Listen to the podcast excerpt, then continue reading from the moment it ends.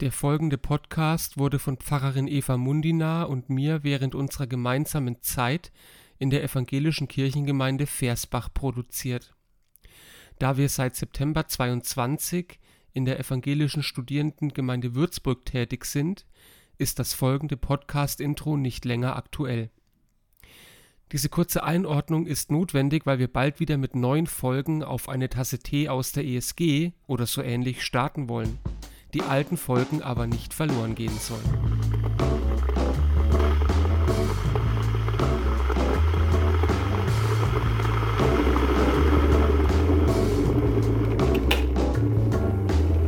Okay, jetzt noch schnell das Teewasser aufgießen. Perfekt. Jetzt bin ich richtig gut vorbereitet. Ich hoffe, du bist auch gut vorbereitet für unser theologisches Gespräch, dem Podcast der evangelisch-lutherischen Kirchengemeinde Versbach und Rimpa mit Pfarrer Johannes Körner und Pfarrerin Eva Mundina. Hallo Eva. Hi Johannes. Guten Morgen. Ja, guten Morgen. Ist voll ungewohnt, ey. Morgens Podcast aufnehmen. Wie ist denn das passiert? Ich weiß ich auch nicht. Äh, ich glaube, ich, weil wir gerade Zeit hatten vielleicht, deshalb. Ja. Mal schauen, wie das, wie das äh, funktioniert am Ende. Ja, das stimmt. Vielleicht wird es ja auch besser, weil wir uns alle be beide besser konzentrieren können als am Abend. Wer weiß. Aber ich kann jetzt keinen Wein trinken. Ja, das stimmt. Das ja. stimmt. Aber ähm, wir, unser Podcast heißt ja auch auf, auf eine Tasse Tee. Von daher, äh, ich habe einen leckeren äh, Chai-Tee mir gekocht und den trinke ich jetzt. Ich habe äh, Räubusch-Tee. Die erste Tasse gab es zum Frühstück und die zweite jetzt zum Podcast. Ich finde, das ist fair. Das ist fair. Ich habe okay. äh, hab Kaffee getrunken zum Frühstück und dachte, ich kann ja nicht äh, jetzt Kaffee mit auch in den Podcast nehmen, weil wir uns jetzt schon so lange nicht mehr getroffen haben, um Podcast aufzunehmen. Das ist schon eigentlich peinlich. Ja, es ist, es ist. Ich kann mich gar nicht an, an, an unsere letzte Aufnahme erinnern. Du? Wann das war? Im letzten Jahr. Ja, im letzten Jahr. Im letzten Jahr. So, jetzt beginnen wir aber das neue Jahr mit einer neuen Podcast-Reihe.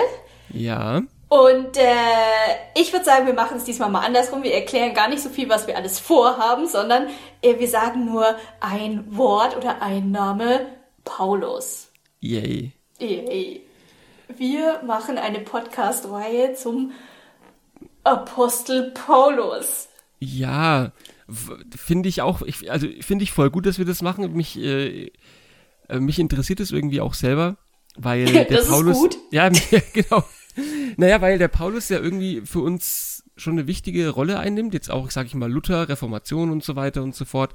Aber ähm, wenn ich dann doch genauer drüber nachdenke, dann weiß ich eigentlich immer recht wenig von dem. Aha. naja, so, wer war das eigentlich für ein Typ? Ich weiß, der hat Briefe geschrieben, die sind irgendwie im Neuen Testament gelandet und so, aber ähm, so, ja, so genauer, wer war das eigentlich? Was zeichnet den aus und so? Da ja, habe ich immer nur so bruchstückhaftes Wissen und ich glaube, wir haben jetzt einfach mal gesagt, wir wollen mal so ein bisschen ähm, das systematisieren und zusammentragen, ne? In ein paar Podcast-Folgen. Auf jeden Fall, weil wir haben jetzt so viel zu Evangelien gemacht. Ich finde, jetzt ist definitiv mal Paulus dran. So ist es. Und genau, und ich dachte, vielleicht könnten wir mal mit so einer Grundeinordnung anfangen, weil, also mir geht es oft so, wenn ich in der Gemeinde über Paulus rede oder dann Menschen mich was fragen, ich glaube, es gibt so, ich glaube, ein großes Problem mit dem Paulus ist, dass er in, der, in unserer Lutherbibel da steht, wo er steht.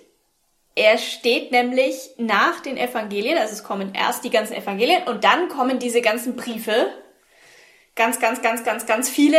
Und aus dem Gottesdienst weiß man, ab und zu sagt man dann, ja, der Apostel Paulus schreibt. So. Mhm.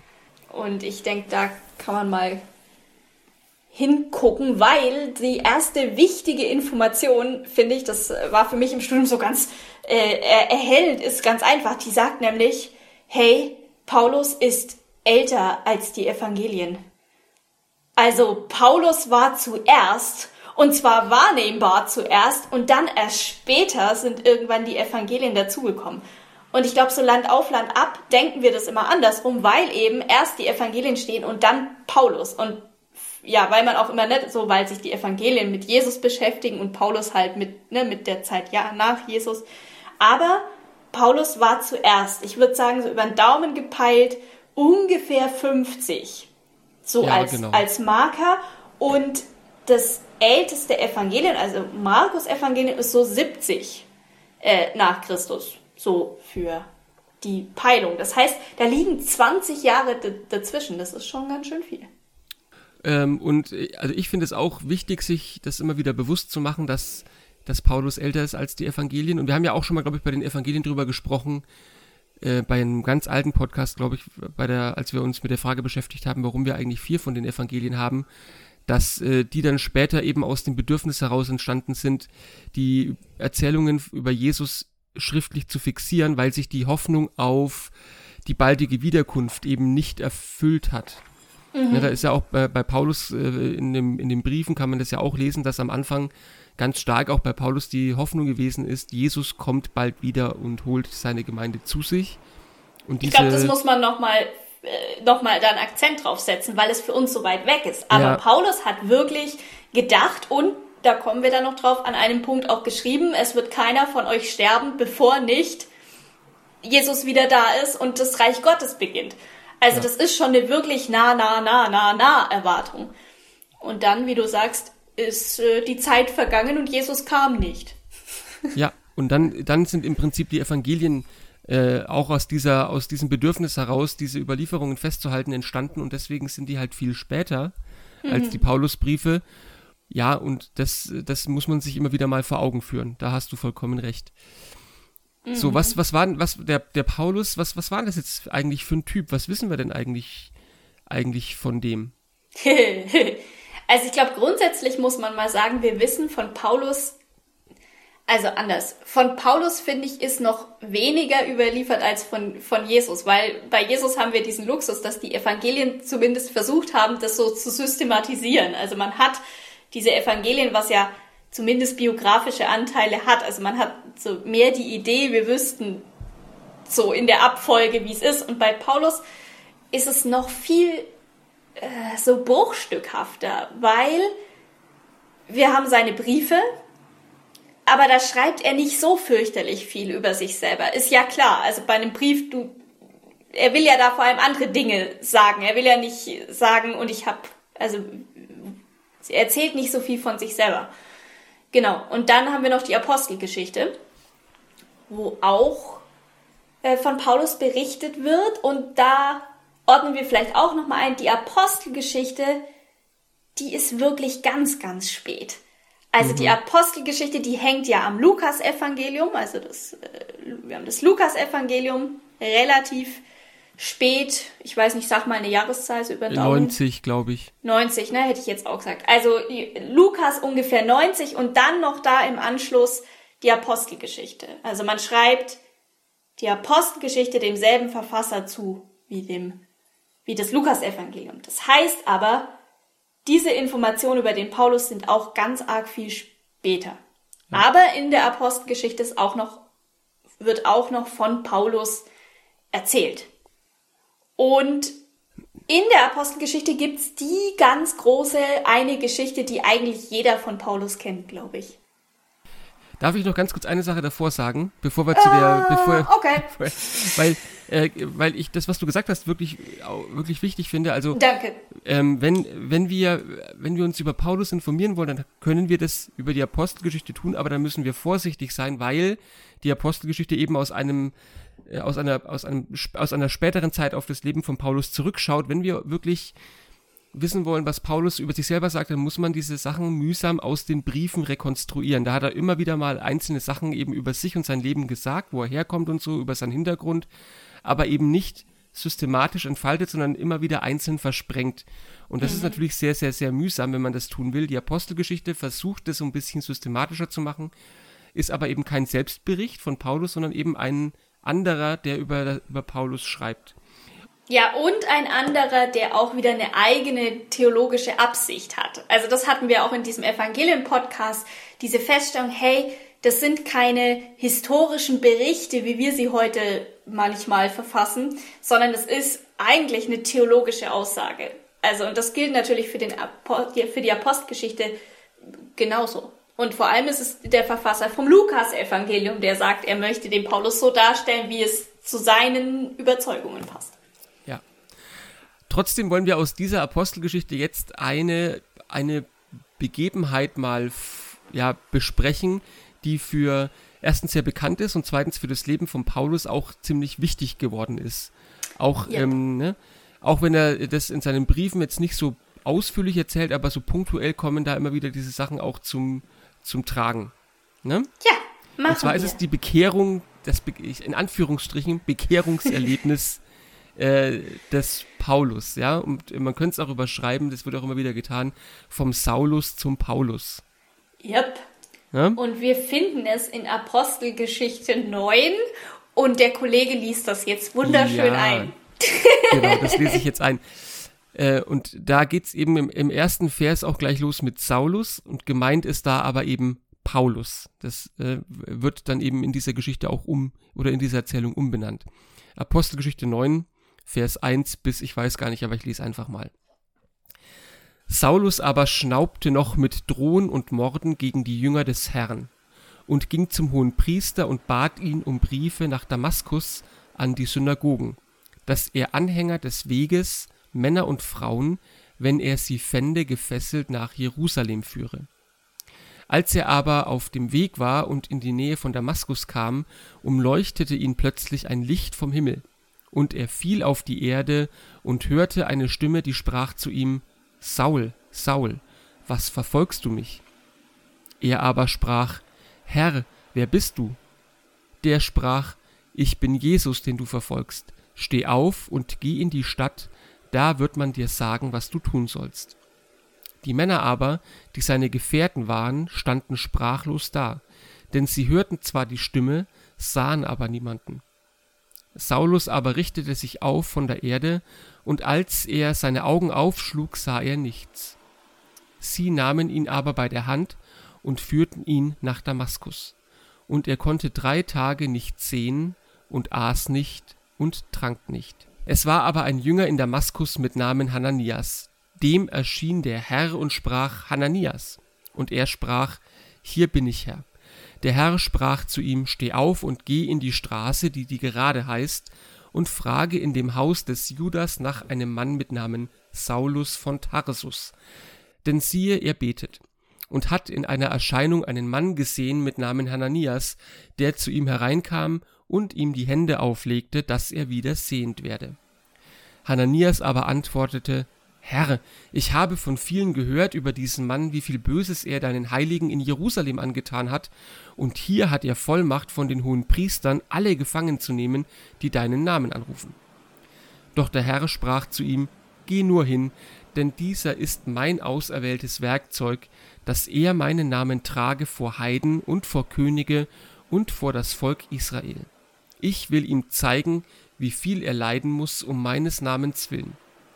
Und Hananias ging hin und kam in das Haus und legte die Hände auf, auf ihn und sprach, Lieber Bruder Saul, der Herr hat mich gesandt, Jesus, der dir auf dem Weg hierher erschienen ist, dass du wieder sehend und mit dem Heiligen Geist erfüllt werdest. Und sogleich fiel es von seinen Augen wie Schuppen, und er wurde wieder sehend. Und er stand auf, ließ sich taufen und nahm Speise zu sich und stärkte sich. Saulus aber blieb einige Tage bei den Jüngern in Damaskus. Ja. Ja. Da haben wir sie. Die große Geschichte vom Saulus zum Paulus. Sollen wir erstmal über die Bekehrung sprechen? Ja, das ist, mach mal. Mach Fang mal, mal also, an, ich mach dann mit. Genau, super. Also, weil, weil manchmal, oder manchmal gesagt wird, Paulus bekehrt sich hier. Ja? Ja, genau. Also wir haben so als Setting, ne, wir haben diesen, diesen, ganz kurz nochmal, also wir haben diesen Saulus bis dahin, ne, der einfach äh, diejenigen Menschen verfolgt, die sagen, Jesus ist der Messias. Diese Menschen verfolgt der Saulus und er folgt sie, ich sag mal, erfolgreich. Und er hat jetzt auch Erlaubnis von, von oben, das weiterzumachen. Also er ist letztendlich ein Jesus-Anhänger, in Anführungsstrichen Christenverfolger. Ja. So, genau. Und ähm, jetzt wird sozusagen manchmal gesagt, also hier bekehrt sich jetzt der Paulus und wird vom, ich sag's mal platt, vom Juden zum Christen. Mhm. Und da äh, ist in den letzten Jahren zu Recht äh, das ein bisschen problematisiert worden, weil so diese, äh, oder was eben so schwierig ist, ist so, dass man meint, okay, ja, er wechselt jetzt die Religion. Genau, also er wird, die, genau, man tut so, als würde er vom Judentum zum Christentum überwechseln. Und das kann man aber zu dem Zeitpunkt noch gar nicht so sagen. Mhm. Also, dass, dass zum Beispiel die Christen Christen genannt werden, das berichtet auch die Apostelgeschichte erst viel später, nämlich in Kapitel 11. Da heißt es dann, dass die, die, die Jesus-Anhänger in Antiochien das erste Mal Christen genannt werden. Das ist also noch auch wirklich in der Apostelgeschichte chronologisch nochmal an einem, zu einem späteren Zeitpunkt, dass sich überhaupt jetzt so das Selbstverständnis rausbildet, der an Jesus-Gläubigen sich als Christen zu benennen. Ja? Mhm. Davor müsste man einfach sagen, ist in Anführungsstrichen das Christentum eine Strömung des Judentums. Mhm. Oder eine Strömung glaub, das, im Judentum, ne? Und ich glaube, das kann man, muss man wirklich stark machen, weil wir haben immer dieses andere Bild, ja. Es gibt das Judentum und dann gibt es das Christentum und wenn wir ganz fürchterlich informiert sind, dann wissen wir auch noch, ja gut, Jesus war irgendwie Jude. So, ja. aber trotzdem, äh, wenn wir nicht aufpassen, dann haben wir dieses Bild, ja, so wie es heute ist. Es gibt das Judentum, es gibt das Christentum. Und wie du schon gesagt hast, damals war das nicht so. Wir hatten damals das Judentum und das Judentum hat verschiedene Strömungen, so wie wir es heute auch haben im Christentum, also was ich, katholisch, evangelisch, reformiert, uniert, keine Ahnung. Ja. Ähm, und im Judentum gab es eben auch verschiedene Strömungen, also Pharisäer, Sadduzäer, Zeloten. Dann gab es eben auch und so muss man das, glaube ich, historisch richtig sagen, es gab diese Strömung, die plötzlich gesagt hat, ähm, wir, wir Juden glauben, dass Jesus Christus der neue König ist, der uns versprochen worden ist. Das ist eine Bewegung tief im Judentum und es ist eine, auch das finde ich interessant und wichtig, sich klar zu machen, es ist eine apokalyptische Se Sekte, also eine Strömung, die wirklich davon ausgeht, die Welt kommt jetzt bald zum Ende und dieser Jesus wird kommen und alle retten. Aber es ist innerhalb des Judentums, ja. Ja, und interessant ist eben da auch am Anfang die Formulierung von, ähm, äh, von dem Autor, der eben sagt, und bat ihn um Briefe nach Damaskus an die Synagogen, dass er Anhänger dieses Weges, mhm. Männer und Frauen, wenn er sie fände, gefesselt nach Jerusalem führe. Also hier finde ich, scheint es auch durch, es geht eben hier um eine bestimmte Strömung im Judentum. Mhm. Und ähm, auch in der Apostelgeschichte kann man das wirklich auch im Vorfeld schon lesen, dass sich die an Jesus Gläubigen auch eben als Teil des Judentums noch gesehen haben, weil sie im Tempel weiterhin gewesen sind, um dort äh, Opfer, äh, Opfer weiß ich gar nicht, aber auf jeden Fall um zu beten.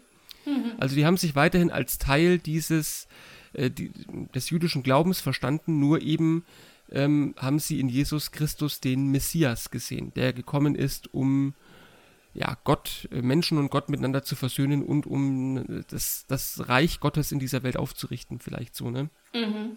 Ja, macht ja auch Sinn. Also, ne, wir, diese Strömung beruft sich ja zurück auf diesen Jesus von Nazareth und der war einfach auch Jude. Also, das ist ja auch in sich irgendwie kohärent, dass man nicht sagt, wir, wir sehen uns jetzt selbst als eine neue Religion. Genau, also so war die Gemengenlage. Man hat, man hat das Judentum mit seinen verschiedenen Strömungen und es gibt jetzt eben auch diesen, in meiner Übersetzung steht sogar noch des neuen Weges. Also es gibt jetzt diesen, diesen neuen im Sinne von jungen, sich gerade erst herausgebildeten Weg, dass man sagt, Jesus Christus ist der Messias. Genau. Und ursprünglich, also das ist vielleicht auch interessant, der Paulus war Jude und er war überzeugter Jude, er war Pharisäer, glaube ich, eigentlich. Ja, er war also, Pharisäer. Äh, Glück gehabt. Also Pharisäer. Du kennst dich doch da besser aus. Kannst du zwei, drei Sätze zu Pharisäern? Also die kennen wir auch aus der Bibel. Wir wissen, Jesus hat immer eine Menge Streit mit den Pharisäern. So. Ja.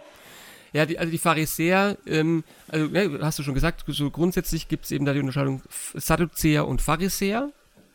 Die Sadduzäer waren eher so eine priesterliche Kaste, die am Tempel vor allem angesiedelt waren. Die Pharisäer, die haben sich, und deswegen äh, hat Jesus da öfter auch mit ihnen Clinch gehabt, die waren dadurch, oder haben sich dadurch ausgezeichnet, dass sie sehr stark für Tora-Observanz plädiert, plädiert also haben. Also Gesetzesbefolgung. Genau, Gesetze, die, die Tora-Gesetze, die befolgt werden müssen. Und die Pharisäer, wenn ich das noch richtig im Kopf habe, hatten die noch neben der schriftlichen Tora auch eine mündliche mhm. Tora, also so mündliche ähm, Überlieferungen, die für sie im Alltag ähm, Geltung oder die, die im Alltag Geltung hatten oder haben sollten. Mhm. Und für, dafür sind sie eingetreten, dass die Menschen eben diese Gesetze beachten, um eben ein ja, Leben zu führen, wie es Gott wohlgefällig ist, sage ich jetzt mal. Und, mhm. in, ne, so, und in dieser, was man auch noch sagen muss, genau im Gegensatz zu den äh, Sadduzäern haben die Pharisäer an eine Auferstehung der Toten geglaubt. Mhm. Ähm, und äh, aus dieser Schule der Pharisäer kommt Paulus. Das heißt, wenn man das nochmal runterbrechen will, er hat sich sehr gut in, den, in der Torah ausgekannt. Ähm, oder äh, in, in, in, in der jüdischen Bibel, da gehören ja auch die Propheten und so mit dazu. Und das sieht man auch in seinen Briefen, dass er wirklich geschult war in äh, den Texten des in Anführungsstrichen Alten Testamentes. Und das scheint bei ihm immer wieder auf, auch wenn er sie nicht direkt zitiert, aber der, das ist, man sieht es immer wieder, dass Paulus sich da gut ausgekannt hat. Und ähm, er, also genau, er kannte sich gut aus und er hat auch ein Verständnis dafür gehabt, was diese Torah-Observanz eben eigentlich für Auswirkungen auf oder für Forderungen an den Menschen gestellt hat. Und das, das mhm. werden wir doch in einem anderen Podcast dann auch drüber sprechen. Ähm, war ja dann auch später dann die Frage, gelten diese Gesetze eigentlich noch für für Menschen, die sich zu Jesus halten, die nicht Juden sind. Mhm. Ne? Also ja, das ist nochmal ja. eine Frage, die wir nochmal äh, an, der, an anderer Stelle be besprechen werden. Aber aus dieser Schule der Pharisäer, da kommt Paulus raus. Genau, da, genau, da kommt Paulus her. Ursprünglich kam er aus Tarsus, das steht da in der, ja. in der Bekehrungsgeschichte, genau. Ja. Und ich glaube, er war ein Zeltmacher oder sowas, kann das sein? Ja. Also genau. das ist, ja, es ist, glaube ich, als er in, in Korinth war, hat er sich seine Brötchen verdient, indem er Zelte gemacht hat. Das weiß man alles nicht so genau, aber äh, ja, äh, er, er, war wohl. Es ist zumindest ein Schnipsel, den man aus den, den man erheben kann aus den Briefen, genau. Ja, also genau, also Paulus oder Saulus, ein Pharisäer, ein überzeugter Pharisäer, weil sonst komme ich auch nicht dazu, dass ich anfange, Leute, die was anderes glauben, zu verfolgen. Also ich, das hat schon auch was, äh, äh ne? So. Ähm, genau. Und wie du schon sagte, er, hat auch ganz genau gewusst, ähm, was, was, was das Gesetz fordert und, und was, was das bedeutet. Und da setze ich jetzt mal an, da hat ähm, eine Interpretation dieses ganzen Übergangsprozesses angesetzt. Also, weil ja die Frage ist, okay, was ist denn diese Bekehrung jetzt genau? Wir haben schon geklärt, offensichtlich ist es nicht, Paulus bekehrt sich vom Judentum zum Christentum. Das ist es offensichtlich nicht, sondern er bekehrt sich oder er wechselt von einer Strömung zu einer anderen Strömung. Und man muss mal sagen, das ist nicht, das ist trotzdem kein, kein, das ist nicht Pillepalle. Das ist nicht so wie bei uns heute, wenn du sagst, okay, ich will jetzt lieber katholisch sein. Und eigentlich passiert nichts Großes, außer dass du zum anderen Gottesdienst gehst. Damals war das schon eine große Sache. Also da haben sich deine, deine sozialen Kontakte komplett geändert und so. Also das gehört da schon mit rein. Wird ja auch klar, wenn man sich deutlich macht, er, er wechselt zu der Strömung über, die er vorher verfolgt hat. Also ich nehme mal an, er hat in diesem Prozess auch all seine Freunde und seine so verloren, ist ja klar. Mhm. Ähm, also das haben wir. Die Frage ist aber, wie interpretiert man es? Und eine Interpretation, die wir in der Forschung länger hatten, ist, dass wir diesen Paulus ganz analog zu Luther verstanden haben. Mhm. Also, dass wir gesagt haben, hey, dieser Paulus, ja, der war ja Pharisäer, das heißt, er wusste so genau, wie das mit den Gesetzen ist und dann war er fürchterlich verzweifelt, weil er diese Gesetze eben nicht einhalten konnte und deswegen ist er dann äh, übergewechselt. Also so dieses, so, wir merken schon, das klingt ganz nah an Luther ran. Also das ist ja so die Luther-Geschichte, ja, der Mönch, der ganz verzweifelt war, weil er eben Gott, vor Gott nicht gerecht sein kann. Und ich glaube, das ist genau wie diese Interpretation zustande gekommen ist. Man hat so von Luther her, vom Protestantismus her auf den Paulus geguckt und gesagt, so ähnlich muss es gewesen sein. Und dann hat man es so interpretiert. Da ist, glaube ich, wichtig zu sagen, hey, das trifft für Paulus so nicht zu. Also Paulus hat genau gewusst, was das Gesetz fordert. Er, ihn hat es aber nicht zerrieben. Anders als Luther hat ihn das nicht zerrieben. Der hatte ein relativ, sagen wir mal, stabiles Gewissen. Der ist schon recht überzeugt von sich, der Paulus. Der hatte niemals das Gefühl, er erfüllt die Tora nicht. Mhm. Also auch in allem, wie sich dann weiterentwickelt hat, der hatte nie das Gefühl, er, er ist ein schlechter Jude oder er ist ein schlechter Torah-Observant. Überhaupt nicht. So, das ist nicht sein Problem. Genau, aber was machen wir jetzt? Also wenn wir sagen, es ist keine Bekehrung in, in dem Sinne, wie wir es verstehen heute, ja, weil wir ja heute sagen, okay, ich kann mich bekehren vom, keine Ahnung, ich konvertiere vom Christentum zum Islam oder umgekehrt, das ist eine Bekehrung, ich wechsle die Glaubensrichtung. Aber hier passiert ja was innerhalb einer Glaubensrichtung. Glaubensrichtung. Ne? So. Also ich, ich schlage, ich, für mich ist immer so, ich würde da eher, wenn man das auf ein, auf ein Schlagwort bringen möchte, möchte, dann würde ich von Berufungserzählung sprechen.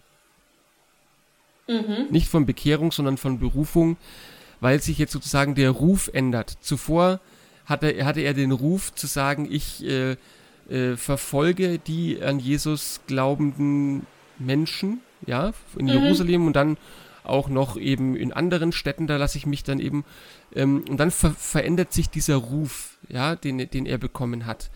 Ähm, das ist dann ganz am Ende des Textes, den ich vorgelesen habe, da wird dann im, im, im, eben im Prinzip gesagt, äh, er soll eben den Namen von Jesus Christus vor Heiden und vor Könige und vor das Volk Israel tragen. Also das mhm. ist ne, eine Änderung des eine Änderung des Rufes und deswegen würde ich von Berufungserzählung sprechen und nicht von Bekehrungserzählung.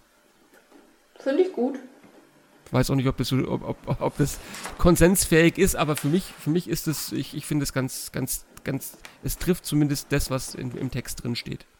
Ich glaube, entscheidender ist auch, sich klarzumachen, was es halt alles nicht was ist. Es nicht also, ist, ne, genau. ne, dass man sich, dass man sich ranpirscht sozusagen und äh, anfängt zu verstehen, was mit diesem Paulus da passiert ist. Das ist ja das Entscheidende. Und wie man das jetzt nennt, ich finde, da können wir Berufung sagen. Also warum nicht? Ähm, ich finde aber spannend das, was du am, weil, am Ende jetzt gesagt hast. Also äh, der Ruf ändert sich und die, naja, das, was er tut, ändert sich ja. Also, ne, weil klar, er wechselt von einer Strömung zur anderen, aber ich glaube, die größte, der größte Wechsel ist dem, was er tut. Er war vorher ein Verfolger und das übernimmt er nicht. Also wir haben nicht, er wird jetzt dann Jesus-Anhänger und verfolgt dann alle Pharisäer, das nicht, sondern ähm, er wird Jesus-Anhänger und dann wird er, wird er Missionar letztendlich. Er wird einer, der das Evangelium predigt. Und zwar vor allem mal, so kennt man ja Paulus landläufig, der, der den Heiden mhm. das predigt. Und vielleicht magst du auch nochmal, wenn wir schon dabei sind, nochmal kurz erklären, was den Heiden jetzt in dem Kontext eigentlich, also. Mhm. Ähm, also Heiden sind einfach die Menschen, die nicht äh, Juden sind. Mhm. Ja, also, und das, das, das wird dann eben auch später nochmal die Diskussionen, die in den Briefen geführt werden, beeinflussen. Also Jude ist man eben aufgrund von ganz bestimmten Merkmalen. Also man ist eben geboren von einer jüdischen Frau.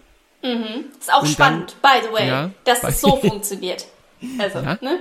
So. Ähm, und deswegen, das ist auch nochmal interessant, äh, ich weiß gar nicht, ob das jetzt hier, ob das, ob ich jetzt das durcheinander werfe. Ja, das steht jetzt hier nicht drin, aber nochmal, weil du das gesagt hast, Paulus ist geboren in Tarsus. Tarsus liegt jetzt nicht im jüdischen Kernland. Tarsus liegt in der heutigen Türkei. So. Mhm. Und später irgendwo sagt er in einem Brief, er stammt aus dem Stamm Benjamin. Mhm. Und das ist auch wirklich ganz wichtig, auch für Paulus zu sagen, er ist wirklich Jude. Mhm. Ja, er entstammt diesen jüdischen, ähm, ja, also Stamm Benjamin, kurz nochmal, ne, wir erinnern ja. uns, die zwölf Stämme Israels, ja, also wirklich, wirklich äh, jüdisches, zutiefst jüdisch, ja, wir, wir, zwölf Stämme Israels und Benjamin ist einer davon. Und da hast du recht, das ist ihm ganz arg wichtig. Also er kommt aus dem Stamm Benjamin. Genau, also er ist wirklich Jude. Ähm, er ist äh, dann, und dann gehört eben zum Beispiel dazu die Beschneidung als ganz wichtiges ähm, Erkennungszeichen oder Zugehörigkeitsmerkmal zum mhm zum Judentum, zum jüdischen Glauben. Und dann eben noch so diese Beachtung von Speisevorschriften. Also das kennen wir ja auch heute noch kein Schweinefleisch und so. Ähm, ja, und, und darauf, und darauf hebt Paulus auch immer wieder ab, der sagt, nee, ich bin wirklich Jude. Und im Gegensatz zu den Juden sind dann die Heiden eben diejenigen, die ähm, nicht beschnitten sind, weil sie eben ja, nicht äh, einen jüdischen Familienhintergrund haben, äh, nicht äh, zu diesem Stämmesystem gehören mhm. und eben auch dann nicht bestimmte Speisevorschriften beachten müssen, sondern eben, ja, das spielt dann auch im Römerbrief zum Beispiel eine Rolle, dann Götzenopferfleisch und was weiß ich was alles essen, wo mhm. äh, jetzt Menschen aus dem Judentum eher schlucken würden und sagen, geht eigentlich nicht, ne? Oder mhm. vielleicht auch andere Sachen, äh, Dinge, die im Judentum als unrein gelten würden. Ja? ja. So. Genau. Ja, und was Paulus jetzt macht, ist ähm, genau diesen Menschen, den Menschen mit keinem jüdischen Hintergrund, denen von Jesus Christus zu erzählen.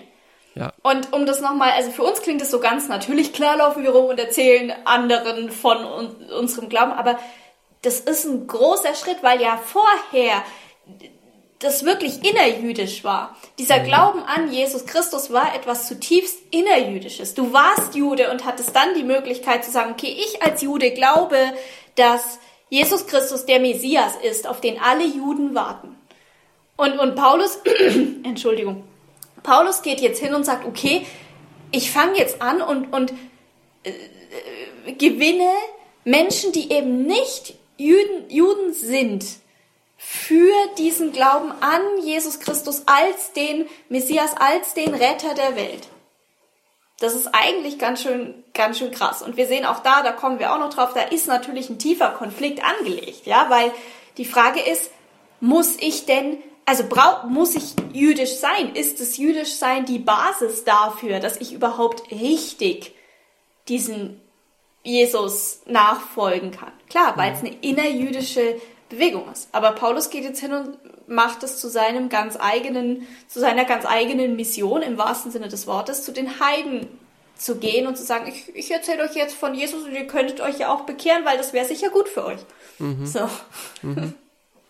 Genau, und da kann man dann auch, da, ne, weil du jetzt auch gerade gesagt hast, bekehren, da kann man dann auch wieder, da trifft es auch das, äh, was Bekehrung mhm. meint, nämlich zu wechseln von einem System in ein anderes mhm. System. Da trifft mhm. es dann tatsächlich auch, auch zu, sage ich mal, der Begriff Bekehrung. Das ist überhaupt spannend äh, zu sagen, dieses große missionarische Bewusstsein, das das Christentum, ich würde auch schon sagen, vor Paulus hatte. Mhm. Paulus ähm, treibt es dann natürlich äh, schon sehr stark fort, aber im, gerade im Gegensatz zum Judentum, das Judentum hat kein großes missionarisches Interesse gehabt. Ja, ich glaube auch, weil es halt so, Famili weil es sich ja. aus dem Familiensystem rausspeist. Ja. Ne? Du bist halt Mitglied dieser zwölf Stämme äh, irgendwie oder du bist es halt nicht. Also da, da macht es ja auch Sinn, dass da kein missionarischer Eifer dahinter steht. Ja, genau. Du kannst eigentlich gar nicht wirklich vollwertig mhm. dann dazugehören wenn du jetzt, sage ich mal, aus äh, Griechenland oder sowas stammst, die, da gab es dann immer eher so, äh, naja, ist auch wurscht, kommen wir vielleicht mal anders noch dazu. Also auf jeden Fall, das Christentum hat da, hat da viel stärker, oder die an Jesus Gläubigen haben dann viel stärkeres Missionsbewusstsein entwickelt als, als das Judentum. Und vielleicht, äh, um nochmal jetzt vielleicht diese erste Einstieg nochmal ab langsam abzuschließen. Also der Paulus war jetzt auf dem Weg nach Damaskus, dort hat er dann dieses Erlebnis auf dem Weg dahin, kommt dann dorthin und was du vorhin auch schon gesagt hast, äh, ich glaube, was stattfindet ist, er steht auf einmal zwischen den Stühlen. Mhm. Ne, auf, also er kann irgendwie nicht mehr wirklich zurück, da kriegt er vielleicht Probleme in seiner, wenn er jetzt sagt, ich habe jetzt auch irgendwie erkannt, der Jesus ist vielleicht ganz wichtig und so. Und die, an, die anderen, das sieht man ja hier auch in der Erzählung, die anderen, die, die die haben Vorbehalte gegenüber dem, dem Paulus, weil er davor eben ja die Menschen mhm. versucht hat äh, zu verfolgen, ja. Mhm. Und ähm, da ist dann jetzt erstmal so ein bisschen dieses, diese Angst, naja, vielleicht, vielleicht verstellt er sich und wenn wir ihn dann, vielleicht versucht er uns zu infiltrieren und dann nimmt er uns alle gefangen, so ungefähr, ja. Mhm. Macht ja auch und, Sinn. Äh, also, ja, macht Sinn. Und es ist dann wirklich auch so, dass es dann eigentlich eine, einige Jahre dauert, bis Paulus dann anfängt, äh, in, de, in den christlichen oder in den an Jesus gläubigen Gemeinden zu wirken. Der verschwindet erstmal dann von der Bildfläche nach diesem Erlebnis. Schreibt er zumindest in der Apostelgeschichte nicht, aber in den Briefen berichtet er, dass er in der Arabia, in der Wüste irgendwie unterwegs mhm. gewesen ist. Und dann taucht er in Antiochien auf. Mhm. Und zwar, das ist eine Stadt im, in der, in, in, im heutigen Syrien gemeinsam mit einem, oder besser gesagt, wurde dort eingeführt in die Gemeinde von einem Mann namens Barnabas. Mhm. Und dort fängt dann Paulus an, eben in der Gemeinde mitzuwirken und von, von diesem, von, äh, von Antiochien aus, da entfaltet sich dann auch die große Missionstätigkeit des Apostels. Ja, genau. Ne? Aber ich finde das ganz wichtig, klar. Also auch so psychologisch betrachtet, ne? Klar ja. haben die dem nicht vertraut. Und es ist ja auch seltsam. Das ist ja wie wenn heute sich einer hinstellt sagt, also gestern habe ich euch noch verfolgt, aber hallo, jetzt finde ich, wir sollten alle mitmachen. Ähm, ja, so. Ähm, aber ich finde, wenn du so sagst, dann, ähm, also es ist schon auch was, was mich beeindruckt. Also mhm. dieser, diese Bewegung, einfach nur psychologisch betrachtet, da ist einer, der wirklich überzeugt sein muss, das, was da mit diesem Jesus läuft, ist falsch, weil sonst würde er die nicht verfolgen. Ja, das ist ja äh, so, der muss tief überzeugt gewesen sein, das ist falsch, das ist etwas, was gegen Gottes Willen ist. Und dann passiert etwas mhm. und plötzlich ist er überzeugt, nee, das ist genau der richtige Weg. Und klar, in der ja. Bibel wird es dann ne, als diese Berufung äh, beschrieben. Also er muss was erlebt haben, dass er wirklich überzeugt ist, Gott hat zu ihm gesprochen, Gott hat, hat ihn dazu berufen. Aber das ist, das ist mutig. Und mhm. auch diesen Riss in der Biografie zu, zu riskieren, weil wie du sagst, da, da hängt ja ganz viel Glaubwürdigkeit dran. Ja. Das ist ganz arg mutig. Und ich finde, vielleicht, und das habe ich mir noch nie so überlegt, ist er auch ein Vorbild für, hey, du darfst deine Meinung ändern. Mhm. Auch wenn du sie drastisch änderst. Und mhm. das ist sicher was, was man gut im Gedächtnis behalten kann, auch gerade so fürs, fürs tägliche Leben. So. Ja, genau. Das ist, also du darfst deine Meinung ändern, aber manchmal hängt da schon auch viel dran, ne? Jetzt haben wir, ja, ich habe jetzt das gerade so ein bisschen unbedacht auch gerade gesagt, der Apostel Paulus, das ist ja auch so das, was, wie wir ihn halt oft ansprechen, ja, die, mhm. ne, der Apostel Paulus hat das und das gesagt, der Apostel Paulus. Was ist denn eigentlich ein Apostel? Das ist, da haben wir auch noch nicht drüber, noch nicht drüber oh, gesprochen. Ja, das stimmt natürlich. Also ein Apostel. Ich rück jetzt mal beim alten Bibelkunde raus. also ein Apostel ist zumindest da, wo wir, also zumindest mal in, in, den, in den Evangelien, da wo wir es ja stark haben, da ist Apostel zunächst mal begrenzt auf diesen zwölf Jüngerkreis, wenn ich mich richtig erinnere. Also Apostel heißt, ich bin ein Jünger Jesu und zwar ein Jünger, der Jesus lebhaft, leibhaftig, lebhaft, äh, direkt vor Augen hatte. Mhm. Also, und einer, der direkt von Jesus die, den Auftrag bekommen hat, äh, das Evangelium zu verbreiten. Mhm. Oder ich würde sagen, zumindest im, in den Evangelien, also später, äh, ist es so. Apostel ja. ist der, der Jesus gesehen hat. Ja. Und da äh, merkt man schon, also so kann man den Begriff wahrscheinlich nicht auf Paulus übertragen. also genau, ja, wie du es gesagt hast, in den Evangelien ist es genau so. Ähm, interessant ist ja auch in der Apostelgeschichte, dass, ähm, also in den Evangelien, da werden ja die Jünger ausgesandt, um auch dann von Jesus zu verkünden und da werden die auch Apostel genannt. Dann mhm. ist es aber ja dummerweise so, dass der Judas ja sich äh, nach seinem Verrat selbst umbringt. Mhm. Jetzt war einer, ein Apostelplatz offen. Und in, am Anfang der Apostelgeschichte wird dann berichtet, dass einer, der einer nachgewählt werden mhm. muss, damit die Zwölfzahl wieder hergestellt wird. Also da ist dieses ganz enge Bild diese, dieser Zwölf, ne? So, ja. dieser zwölf Apostel, die Jünger Natürlich Jesu Natürlich auch sind. in Analogie, ne, zu den zwölf Stämmen. Ja, Klar. so ist es. So ja. ist es. So, jetzt ist aber da bei dieser Nachwahl eben nicht Paulus nachgewählt worden, sondern ich weiß gar nicht mehr genau, wie der hieß, der da nachgewählt worden ist. So, ähm, und Paulus nennt sich aber selber äh, vor allem in den Briefen ne, Apostel Jesu Christi oder Apostel des Herrn und so, ne, mhm. legt er einen großen Wert drauf. Und ähm,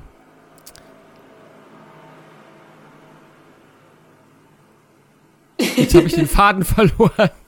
genau, Paulus ist es, Paulus ist es wichtig und er zieht da Autorität heraus. Also indem er sagt, ich bin Apostel Jesu Christi, ich habe den Herrn gesehen, mhm. habe ich Autorität auch in den Gemeinden bestimmte Dinge zu entscheiden. Mhm. Mhm. Ja, ja. Naja, da merkt man, finde ich, warum diese, dieses Erlebnis da, das wir jetzt gelesen haben, warum das so wichtig für ihn ist und warum er das, also warum man das in der, warum es in der Apostelgeschichte dann so ist, dass es so beschrieben wird und auch für Paulus ist es ja ein ganz wichtiges Moment, ähm, eben genau das festzuhalten. Ich habe Jesus Christus gesehen. Also er setzt sich quasi nachträglich auch in diese Augenzeugenschaft. Er ist zwar zu spät dran, um Jesus so leibhaftig auf der Erde rumlaufen gesehen zu haben, aber er hatte ja diese Vision. So, oder? Und dann ist es genau das, was du sagst. Es, ist, es verleiht ihm Autorität. Und in den Briefen, zum Beispiel im Galater weiß ich das, da macht er das ganz exzessiv, dass er ganz am Anfang festhält, also ich, der Apostel des Herrn, sag euch jetzt mal, wo es lang geht. Mhm. So.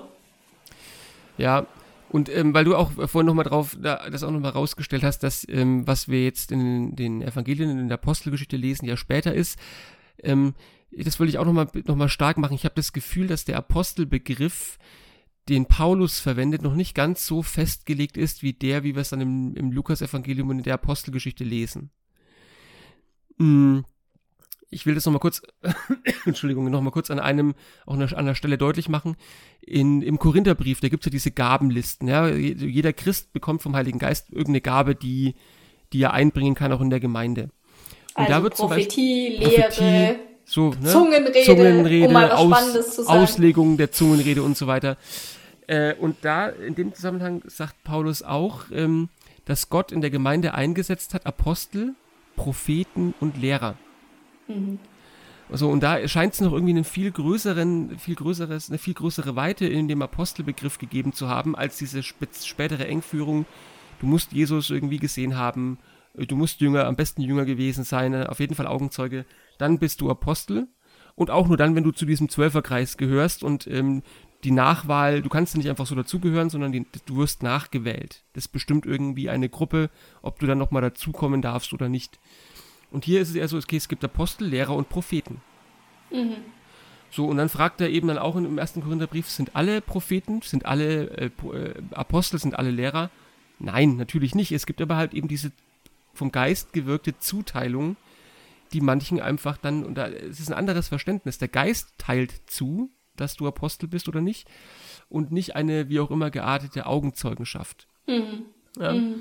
Und von daher scheint es mir so, dass da äh, in der Frühzeit der, der Christ, des Christentums noch vielleicht einen größeren, eine größere Weite bei diesem Begriff gegeben zu haben scheint, als dann später. Ne? Yeah. Und das ist ja auch interessant, das hatten wir ja auch vorhin nochmal besprochen, dass die Apostelgeschichte dem Paulus ähm, den Apostelbegriff weitestgehend vorenthält. Mhm. Mhm. Einmal wird, der, wird Paulus in der, Apostel, in der Apostelgeschichte als Apostel bezeichnet, ansonsten nicht. Ja, aber es macht ja eigentlich auch Sinn, ne? Also dieses, das, also wenn ich nochmal zusammenfasse, wir haben quasi die, die, die frühe Zeit, als wir das Christentum nicht Christentum nennen, sondern einen neuen Weg und so. Und da ist der Apostelbegriff noch ganz weit. Also, ne, man kann alles Mögliche drunter fassen. Und dieser Begriff wird dann mit fortschreitender Zeit immer enger. Und irgendwann sind wir in den Evangelien angelangt, die dann sagen, nee, du musst Jünger gewesen sein oder du musst von einer wie auch immer autorisierten Gruppe nachgewählt worden sein. Also es geht von ganz weit zu ganz eng und das passt ja auch zu, zu der generellen Entwicklung. Also wenn wir mal sagen, ich habe so einen neuen Weg, der sich so rausbildet und natürlich wird es dann immer konkreter. Je älter mhm. dieser Weg wird, desto konkreter wird es. Das ist ja überall ja. Äh, so. Und ich finde, was vielleicht auch schon mitschwingt, ist dieses der, der neue Weg innerhalb des Judentums wird ja dann ein, ein anderer Weg. Es wird ja irgendwann zum Christentum. Ich glaube, in der Wissenschaft nennt man das Parting of the Ways, also sprich Trennung der Wege. Und ähm, ich glaube daher, wenn Wege auseinandergehen, dann müssen die sich ja auch gegeneinander absetzen, beziehungsweise ihre Stellung zueinander klären. Und ich finde, das sieht man auch an dieser Apostelsache. Wenn dann plötzlich nur noch zwölf Apostel Apostel sind in Analogie zu den zwölf Stämmen Israels. Da merkt man auch, wie sich das Christentum und das Judentum zueinander positionieren und es dem Christentum ganz wichtig ist zu sagen, wir sind aber genauso viel wert, mhm. mindestens. Also sagen ja, die Menschen ja, ja. da, nicht ich. Ähm, genau. Hat man das jetzt halbwegs? Ich weiß auch nicht. Ich doch, ich glaube schon. Also, okay. genau, also, äh, genau es, es, geht, es geht einfach darum, ja, die Wege trennen sich, Christentum und Judentum, also die unterschiedlichen, die unterschiedlichen Glaubensvorstellungen, die, die werden immer konkreter und mhm. es zeigt sich, dass eben da auch eine immer größere Distanz besteht. Ja, ja in, den, genau. in, in, in, in den Glaubensaussagen so. Und dann versucht man halt auch sein eigenes Profil zu schärfen, indem man sich dann halt gegenüber eines anderen profiliert. Ne? So, ja, es ist ja in genau. beide Richtungen gelaufen, sowohl das Judentum gegenüber dem Christentum als auch das Christentum gegenüber dem Judentum. Ne? Genau. Und um zurückzukehren, ganz am Anfang, oder zumindest am Anfang, steht ein Saulus, der plötzlich ein Paulus war und dann beschlossen hat, er möchte jetzt auch den Heiden von Jesus erzählen. Ja. ja? Und ich denke, damit könnte man doch diese Sitzung mal beenden. damit könnten wir diese Sitzung beenden, hast du recht. Dann also tun wir es so, doch auch. Oder? Dann tun wir es doch auch. Ja, äh, ja, ja. So als erster Einstieg. Denke ich auch. Genau. Und Gut. nächstes Mal schauen wir dann weiter. Das tun wir. ich freue mich drauf. Tschüss, Johannes. Ciao.